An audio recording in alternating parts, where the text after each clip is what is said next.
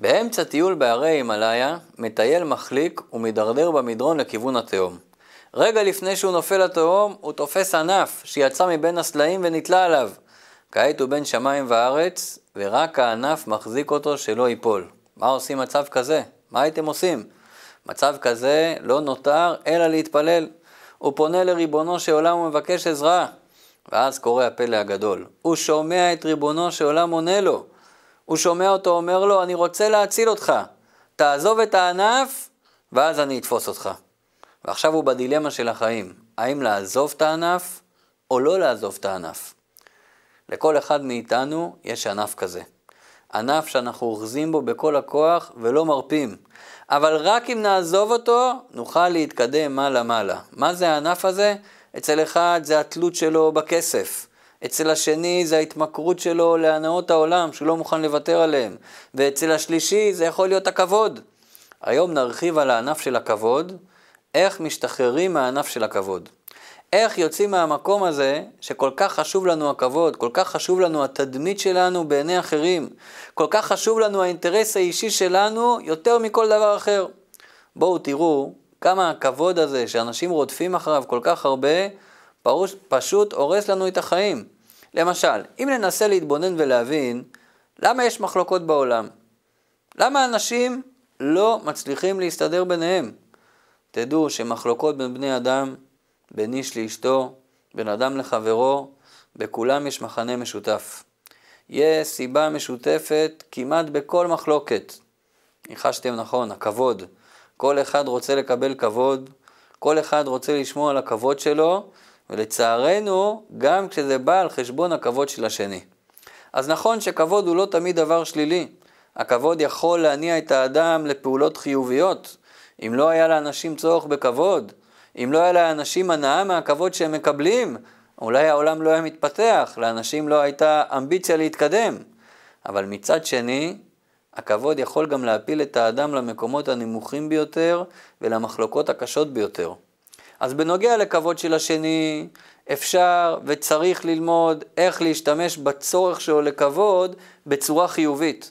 ואדרבה, זה יכול להכניס שלום בבית ויכול להביא לפתרון של חילוקי דעות. אולי בהזדמנות נדבר על זה יותר באריכות. אבל בנוגע לעצמנו, צריך לדבר, צריך לדעת לשים את הכבוד בצד. אז איך זה עובד? כל אחד רוצה להיות בראש הפירמידה. אפילו על ירובעם בן נבט מסופר שלאחר כל החטאים שלו, הקדוש ברוך הוא הגיע אליו בהצעה שאי אפשר לסרב לה.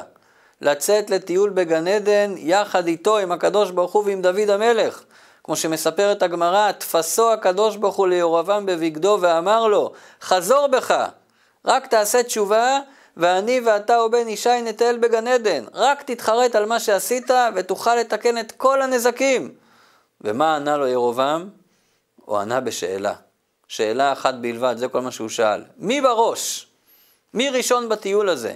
מי יקבל את המקום המכובד? מי ישב על כיסא הכבוד?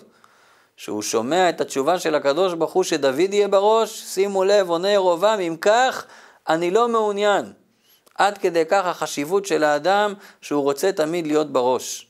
האמת היא שזה לא רק שם, זה גם אצלנו.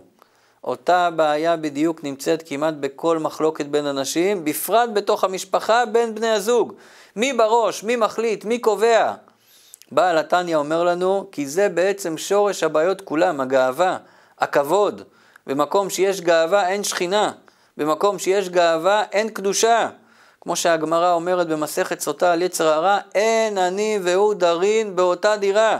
נכון, הקדוש ברוך הוא נמצא בכל מקום, אבל הוא לא משרה את השכינה שלו על בעלי הגאווה. כולנו מכירים את זה מהבית הפרטי. בין איש ואישה יכולה להיות אש של מחלוקת. אבל יכולה להיות גם אש של קדושה. במה זה תלוי? אז אומרים חז"ל כך, איש ואישה זכו שכינה ביניהם. בואו ניקח את המילה איש ואת המילה אישה, ונראה שבשתיהם יש את האותיות א' וש', שמרכיב את המילה אש. עכשיו נשאר לנו אצל האיש את האות י', ואצל האישה את האות ה', שזה מרכיב ביחד את שם השם. אז בין האיש והאישה ביחד יש אש של שם השם. אבל אם אנחנו רוצים שלא יהיה אש של מחלוקת, אלא יהיה אש של הקדוש ברוך הוא, של הקדושה, בואו נשים לב לכל מילה במאמר הזה. מתי השכינה ביניהם? כשהם זכו. מה הכוונה זכו? כשהם מזוכחים, אחרי שהם עבדו על עצמם, זיככו את עצמם, ביטלו את הישות הזאת, הורידו את הגאווה, עידנו את עצמם. במילים אחרות, כשהם שמים את הכבוד בצד, אז השכינה ביניהם. הטבע של האדם הוא בדיוק הפוך. הטבע של האדם הוא לשים את, את עצמו במרכז. הטבע של האדם הוא לדאוג לטובתו האישית. אבל התפקיד שלנו זה להתעלות מעל הטבע הזה. כדי לפתור את המחלוקות, צריך קודם כל להתגבר על האגו ועל האינטרסים. צריך לעשות שינוי מהפכני בהסתכלות שלנו. להסתכל על החיים אחרת לגמרי. לא באנו לכאן כדי לקבל, אלא באנו כדי לתת. מה הכוונה? אני אתן לזה משל. יש אנשים שמסתכלים על העולם כמו על מסעדה טובה שהם באו ליהנות בה.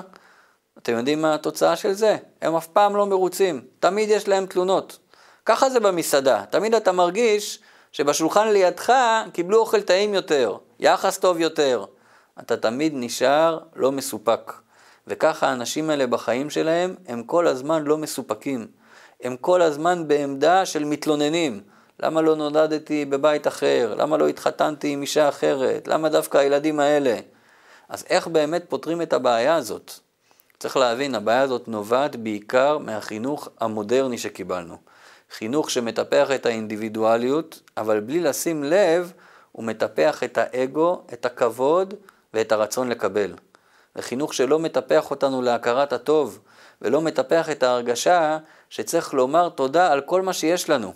אז איך פותרים את הבעיה הזאת? אם רוצים לפתור את זה, צריך פשוט להתחיל להחדיר לעצמנו לראש, ל mind, כמה צריך להיות בהכרת הטוב על כל מה שיש לנו, על כל מה שנותנים לנו. כמה צריך להודות, ולא רק לקדוש ברוך הוא, אלא לכל מי שמסביבנו. איך מחדירים את זה לראש? שימו לב, לא מספיק לחשוב על זה, צריך לדבר את זה. והקול מעורר את הכוונה, שאומרים דברים בקול, אז הקול של הדיבור שלנו פועל ומשנה את הרגש הפנימי שלנו. זאת אומרת, לא מספיק לשנות את המחשבות, צריך לשנות את הדיבור. עכשיו תראו דבר מעניין, את הדיבור קל יותר לשנות. כל אחד יכול להחליט מה הוא ידבר ואיך הוא ידבר. ולאט לאט אחרי שהדיבור משתנה, גם הפנימיות שלנו משתנה. אספר לכם סיפור. הגיע אליי פעם זוג, והיה להם, כמובן הם הגיעו לייעוץ כי היה להם בעיות וכל מיני מריבות, ושמתי לב שיש שם הרבה משקעים משני הצדדים. וראיתי שזה משהו שלא ייפתר כל כך מהר ולא ייפתר ברמה של המחשבות. אמרתי לאישה, את חייבת לעשות שינוי, להוציא את המשקעים האלה. אבל כדי להוציא את המשקעים האלה, זה יבוא דווקא על ידי הדיבור. לכן מה שאני מציע לך, שכל בוקר שאתם קמים, תאמרי לבעלך, בוקר טוב בעלי היקר. עצם זה שתגידי לו את המילים האלה, זה יחזק את ההרגשה הזאת גם בתוכך, ולאט לאט זה יוציא אותך מהמשקעים האלה. כשהיא שמעה את זה, היא אמרה לי, תשמע, זה גדול עליי. אני לא יכולה להגיד לו את זה. יש לי כל כך הרבה משקעים כלפיו, אני לא אצליח להגיד את זה. אז אמרתי לה, את יודעת מה, אין בעיה, בוא נרד כיתה, נרד הקבצה. במקום להגיד לו בוקר טוב בעלי היקר, תגידי לו בוקר טוב בעלי. היא שמעה את זה, היא אמרה זה גם יותר מדי. גם זה יהיה לי קשה. אמרתי לה, אוקיי, אז תגידי לו, בוקר טוב. גם זה אני לא מסוגלת, היא אומרת לי.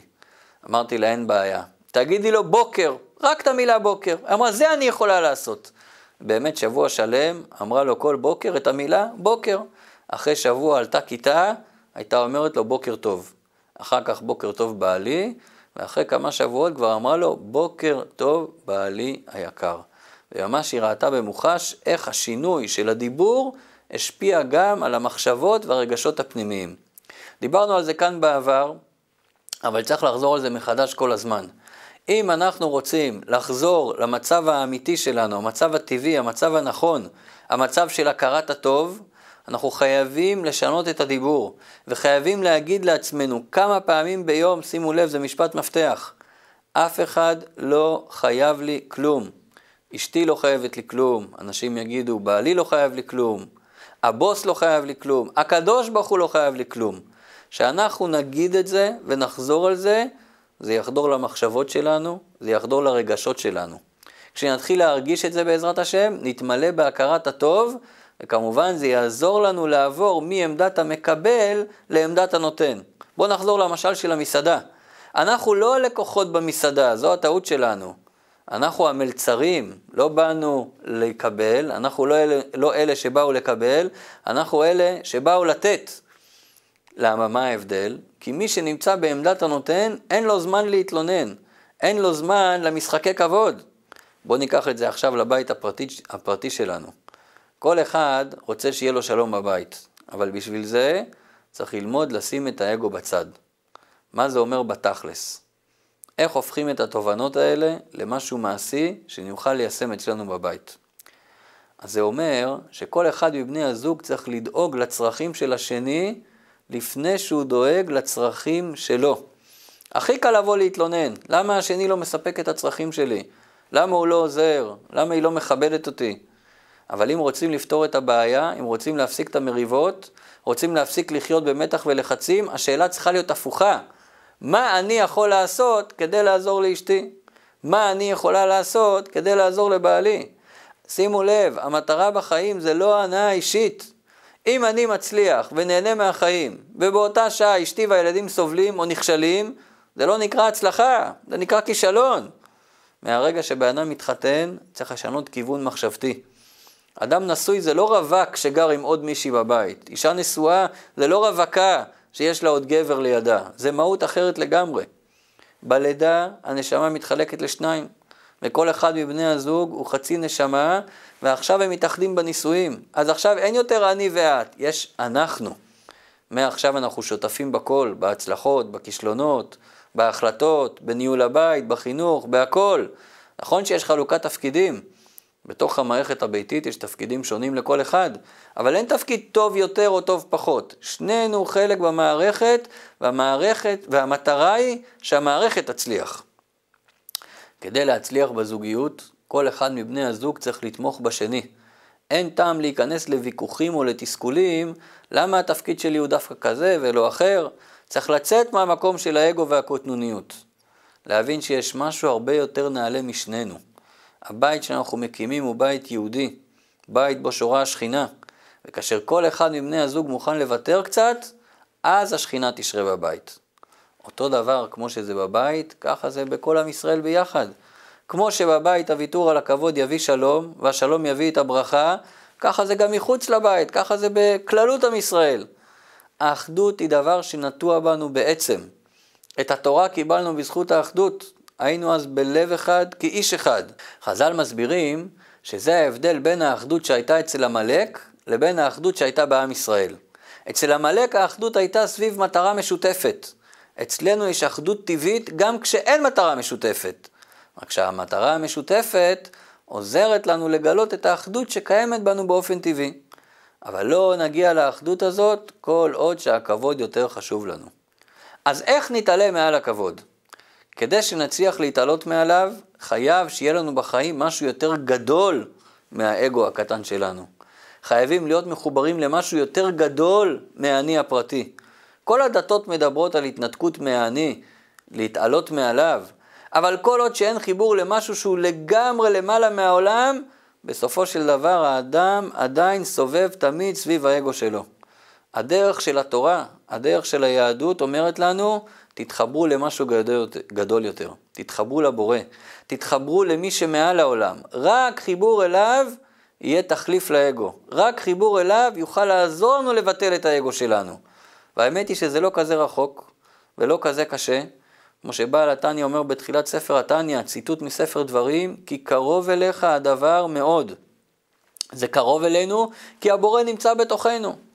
ונפש השנית בישראל היא חלק אלוקה ממעל ממש, זה נמצא בתוך כל אחד ואחד מאיתנו. כשאדם רואה את עצמו כשליח של משהו גדול ממנו, זה נותן לו את הכוח להתעלות מעל הכבוד ומעל הישות. אם נחזור למסעדה, אז כאן יש תודעה יותר גבוהה מהתודעה של המלצר. אנחנו לא רק המלצרים ולא הלקוחות, אנחנו שותפים בעסק. מלצר, אמנם הוא לא מתלונן כמו הלקוח, אבל הוא מבין שיש לו תפקיד ובזה הוא מתרכז, אבל סוף כל סוף בסוף היום הוא הולך הביתה לישון, לא משנה מה המסעדה עשתה באותו יום, אם היא הרוויחה או הפסידה. שותף בעסק מתנהג אחרת לגמרי. שותף בעסק מתמסר לגמרי. ולכן גם יש לו את הכוח לשים את עצמו לגמרי בצד לטובת המסעדה. זה נשמע אולי קצת קשה, אבל זה הפתרון של הבעיות שלנו.